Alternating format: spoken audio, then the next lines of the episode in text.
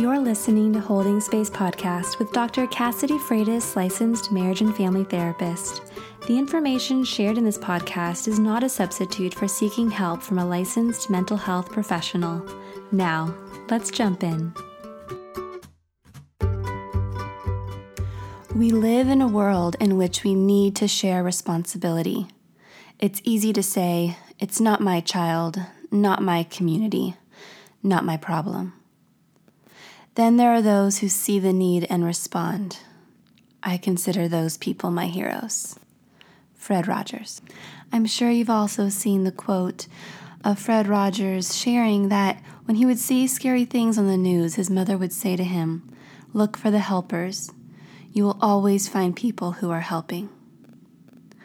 We need heroes, and we need to not just look for the helpers, we need to become the helpers. And this is no different than always, but needed now more than ever. This week, we have witnessed families being stripped from each other, children being taken from their parents here in the United States at our border. This is a human crisis, and this is not one that started this week and not one that will end with an executive order. Make no mistake, we are still in crisis. In light of the human right violations that we are witnessing, our short term game is that we should be calling Congress. We should be donating to those who are on the front line in the trenches with these families. We should be marching. That's the short term game. But we need a long term game too. We need to do more. We need to zoom out and ask ourselves, what in the world brought us here? In my work, I do a lot of sitting with people. And in the space of being with my clients, I witness so much anger. There is so much anger. When I turn on social media or turn on the news, I see anger. When I zoom out, I see anger.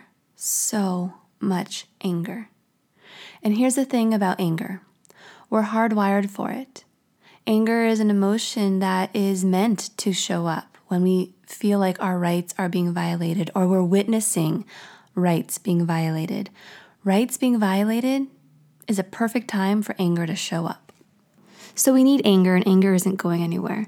But here's the thing anger needs to be transformed into action, into something else. In Brene Brown's book, Braving the Wilderness, she says this about anger. She says, Anger is a catalyst. Holding on to it will make us exhausted and sick. Internalizing anger will take away our joy and spirit. Externalizing anger will make us less effective in our attempts to create change and forge connection. It's an emotion that we need to transform into something life giving courage, love, change, compassion, justice. Here's something else I know about anger, though. Anger can show up as a primary emotion when we feel like our rights have been violated, but most often, anger is secondary. Most often, there is something underneath the anger that is being shadowed or clouded by the anger. And usually, what that primary emotion is, is fear. Here's something we know about the brain. When we experience new experiences, new situations, new people, we're constantly making judgments, and our brain is constantly categorizing that information. From very, very, very young, our brains are looking to see is this something that feels familiar or similar to me, or is it different? And we take in this information, we categorize it. What can happen, though, in the process of doing that is that things that feel familiar feel safe, and things that feel different feel unsafe. Our brain is built to protect us, but in the effort of protecting us, our brain often prioritizes efficiency over accuracy. And what can happen in that space is that things that feel familiar will be categorized as safe, and things that are not familiar can be categorized as unsafe. And what happens is that when we begin to see the other side as dangerous, the conflict starts to be framed as good versus evil. Intrinsically, we all have a moral compass that says that people should be treated with basic human rights. What happens though is that when we begin to deem another person or a group as being unsafe or evil, we may start to use language or create images that puts that person or that group in a category that is not human. We begin to dehumanize that person or that group. Examples of this are when we call immigrants aliens or when we call police officers pigs. Successful dehumanizing creates moral exclusion, so groups targeted based on their identity gender, ideologies, skin color, ethnicity, religion, age, occupation are depicted as less than or evil. This happens every day, but let me give a simple example. Let's say you're scrolling through social media and you see a comment. Let's imagine that this comment maybe goes against your own personal ideologies or values or political beliefs. And this is a person you don't know at all. But immediately, this person is put into a certain category in your brain. Your brain within this category has a whole bunch of generalizations and assumptions. And you make these generalizations and assumptions based on this one comment that you read that you categorized as falling into this certain ideology. And now you believe that you know this person, and you will respond to them with all of the anger and hatred that you hold for this group. Responding in this way leaves no room for dialogue, effective dialogue, connection with this other person as a human, allowing you to see them as a human, and it definitely leaves no room or possibility for change. We have two systems in our body. We have the sympathetic system, which is our stress response or fight or flight. When this is turned on, we get tunnel vision. We only see one thing. We're not able to see the context around it, or we're not able to zoom out and see different perspectives. We only see what feels like the danger in front of us or the threat in front of us. There's another system in our body, the parasympathetic system. This is a system that allows us to connect. But when we are in fight or flight, we're not able to do the whole zoom out thing and see this person as a human thing and connect with them thing and engage in effective dialogue, which potentially could produce change thing. We're not able to do it. One of the dangers of our digitized world now is that we are losing the art of communication and connecting in real time, real life, with a real person in front of us. I have an episode coming up with Dr. Dan Siegel where we explore this more deeply. But in our digitized world, this world that is not going anywhere, we are not able to really see the human behind the text. As Brene Brown would say, People are hard to hate close up, but in the digitized world, it's very hard to get close, to really see somebody, to see them as human, to identify your similarities. I believe that what happened this week when we saw the images of families being separated at the border, children being taken from their parents, is that a group who has for so long been dehumanized with the images and the language of Alien. We began to rehumanize these people. We could relate, it was familiar, and that was painful. And we were outraged that they were being treated the way that they were being treated because we could see ourselves in them. So now we need to talk a little bit about privilege. I am a woman. I am a cisgendered, heterosexual, able bodied woman. I was raised Catholic. I am half Mexican, and I am proud of that heritage, but I have light skin and green eyes and light hair, and because of that, I walk through the world as a white woman.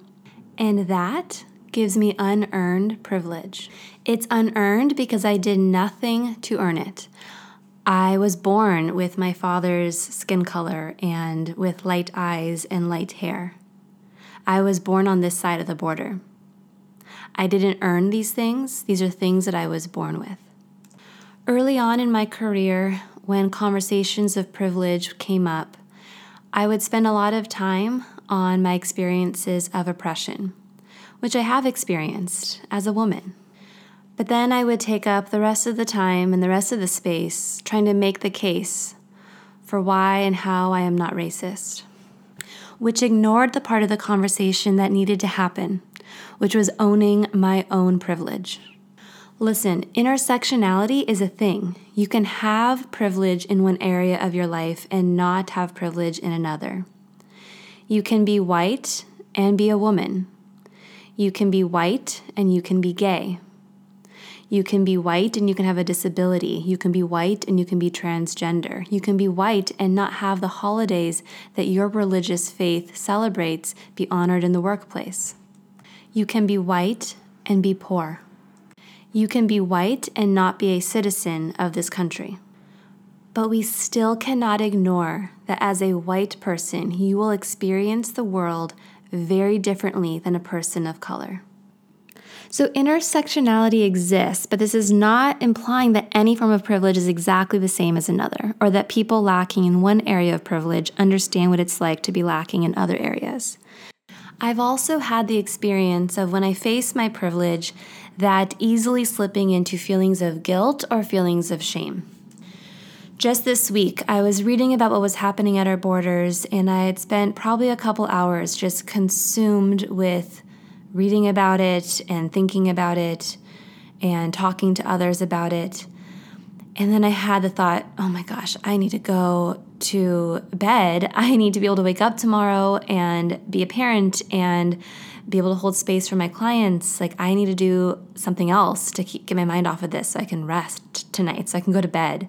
So I closed my computer and I immediately had the thought, oh, there's privilege.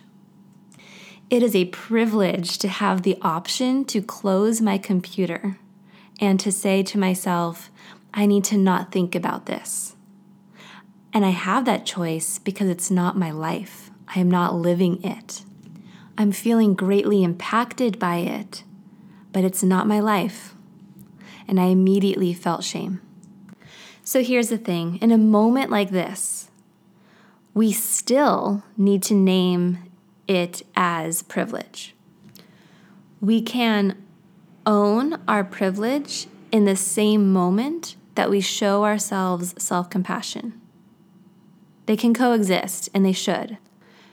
People in positions of power, which a person with privilege has power, people in positions of power are called to step in, lean in, and show up and activate around these issues.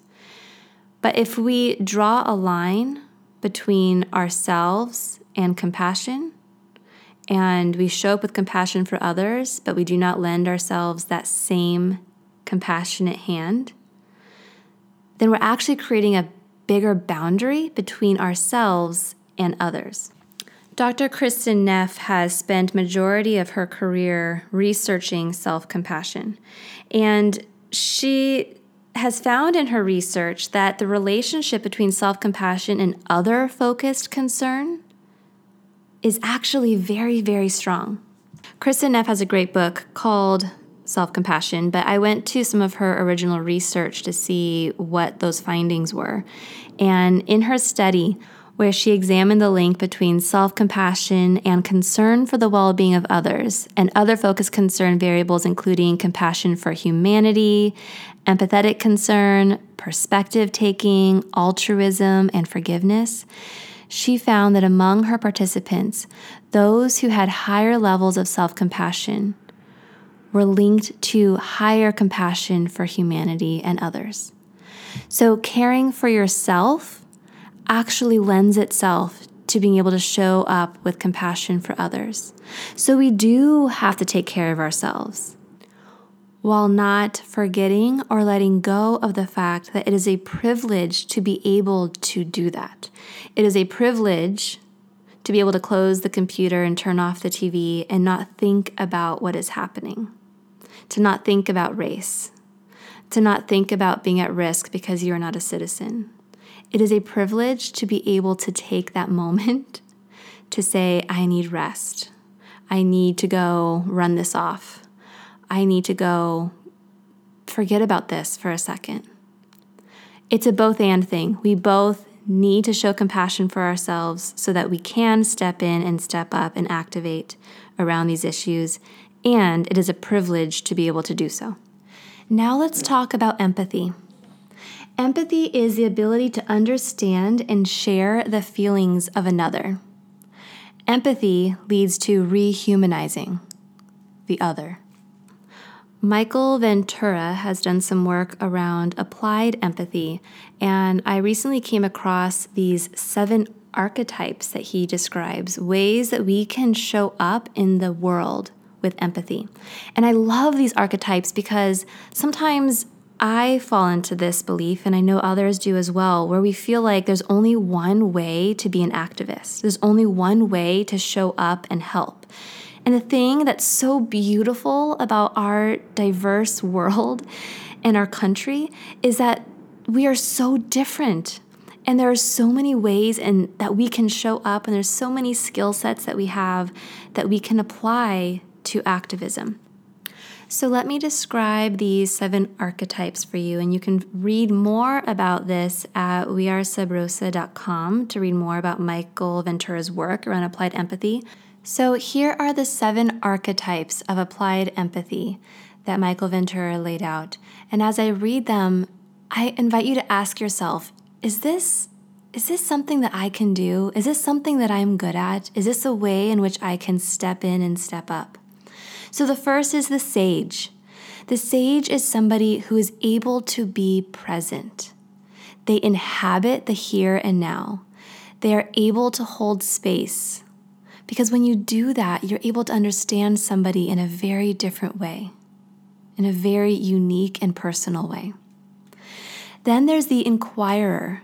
This is the questioner.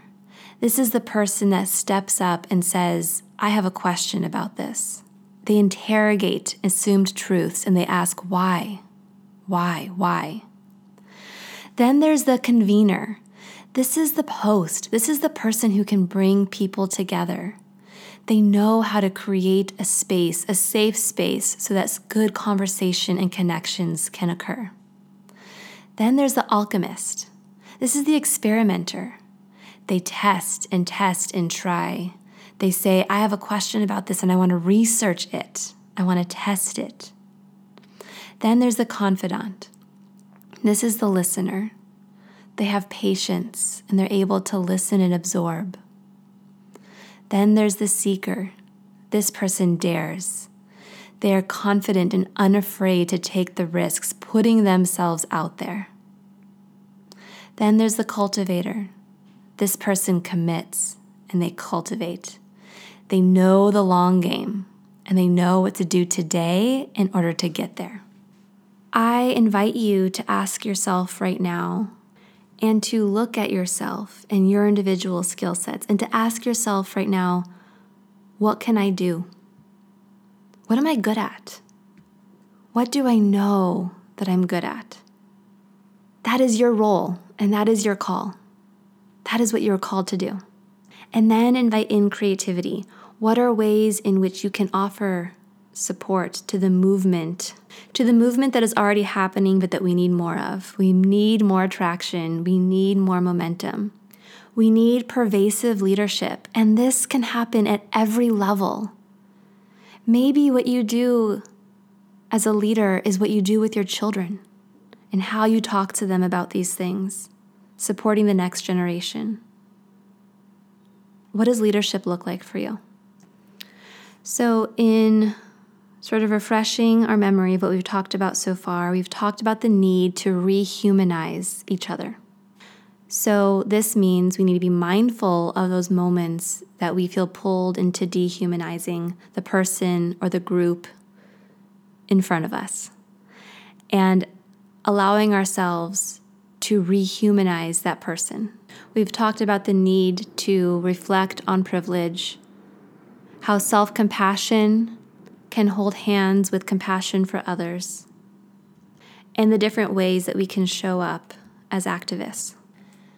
Now, let's finish this episode with talking about the kids. How do we talk to our kids about these things? How do we enlist them in the movement? Beverly Daniel Tatum, in her book, Why Are All the Black Kids Sitting Together in the Cafeteria? She's a psychologist who explains the development in racial identity. She says in her books, quoted, Children who have been silenced often enough learn not to talk about race publicly. Their questions don't go away, they just go unasked.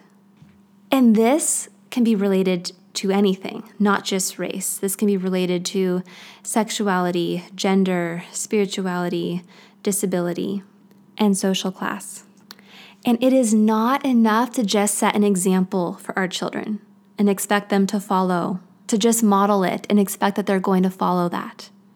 Because they are, just as we were and are, bombarded with messages every single day Asking them to just follow our example is like asking them to swim upstream. They're seeing things everywhere in the books that they're reading, in the shows that they're watching. The protagonist is most often going to be white. The characters are most often going to be able bodied. The heroes are most often going to be boys.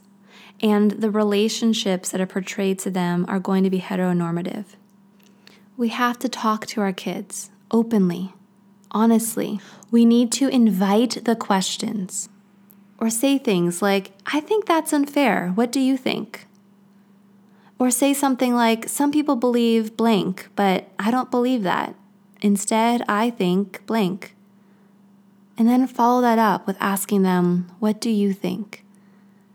Give them a chance to explore some of these ideas for themselves as well. Talk to them about activism we can tell them that an activist is someone who sees something that is unfair and decides to do something to make it more fair. Some might say, Well, I want my children to be colorblind. I don't want them to see color or race. But here's the thing if we tell our children to not see color, we're also asking them to not talk about it, to not ask questions. And their little brains are constantly categorizing. It's what our brains are hardwired to do, as we were saying earlier like with like, what is different, what is the same. And they will, because their brains are doing this, often point out differences that they see amongst each other. But when they are silenced or pick up on the idea that pointing out differences is not okay, they begin to think there must be something wrong or bad about these differences.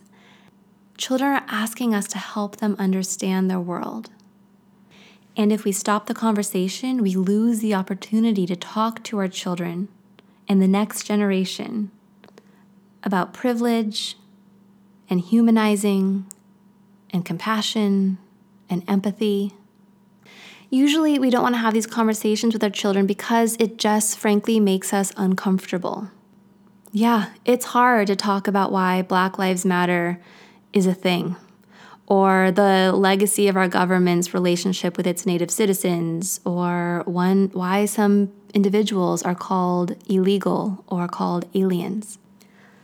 Choosing to say, I want you to be colorblind, is privilege because a black child or a child of color who looks in the mirror can't be blind to color because when they look in the mirror, that is what they see.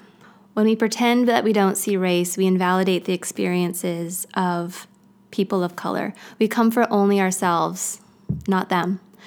We are denying our privilege in those moments. And in turn, we're teaching our children that it's improper to talk about race, which just continues the cycle.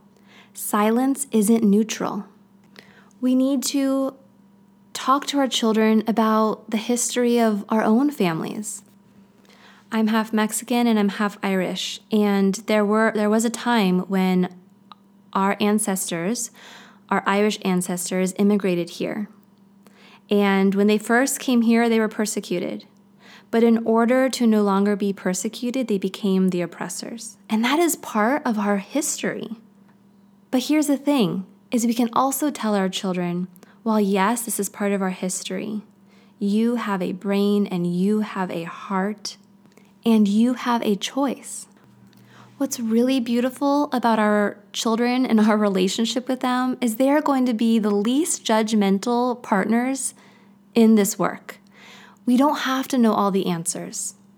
In fact, it's a beautiful thing to say to your child, I don't know, but let's find out, because then they get to witness you evolving and questioning and changing and learning. A resource that I often reference is raceconscious.org, where they give really great tips and ideas of how we can talk to our children directly about race and privilege.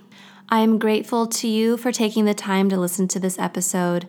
I aim to have more episodes like this, ideally with somebody else, so that it's a dialogue. Because I truly believe that it's actually in the context of dialogue and conversation that we can grow and learn and be challenged. I wish today's episode was a conversation, uh, but I do have one coming up with Angelica Malone, who is an educator. She's a third culture kid herself. She is a black woman married to a white man, and we talk about how she talks to her children about race in their family. So look for that coming up. In the podcast notes, I will leave information about the resources mentioned in this episode and also ways in which you can engage in the short term game with what's happening right now at our borders who to call, where to call, where the marches are happening, where to find out about marches, where to donate so you can support those who are at the front lines. To end this episode, I'm going to share a quote from Elie Wiesel. There may be times when we are powerless to prevent injustice, but there must never be a time when we fail to protest. There are things that we can do. There are things that you can do. There are things that you, specifically, individually, are called to do. We are better than this. Let's go.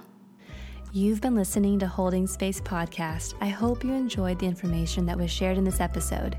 If you did, you might want to subscribe and be the first to hear about future episodes as soon as they air. Thank you so much for sharing this space with me. Have a great day.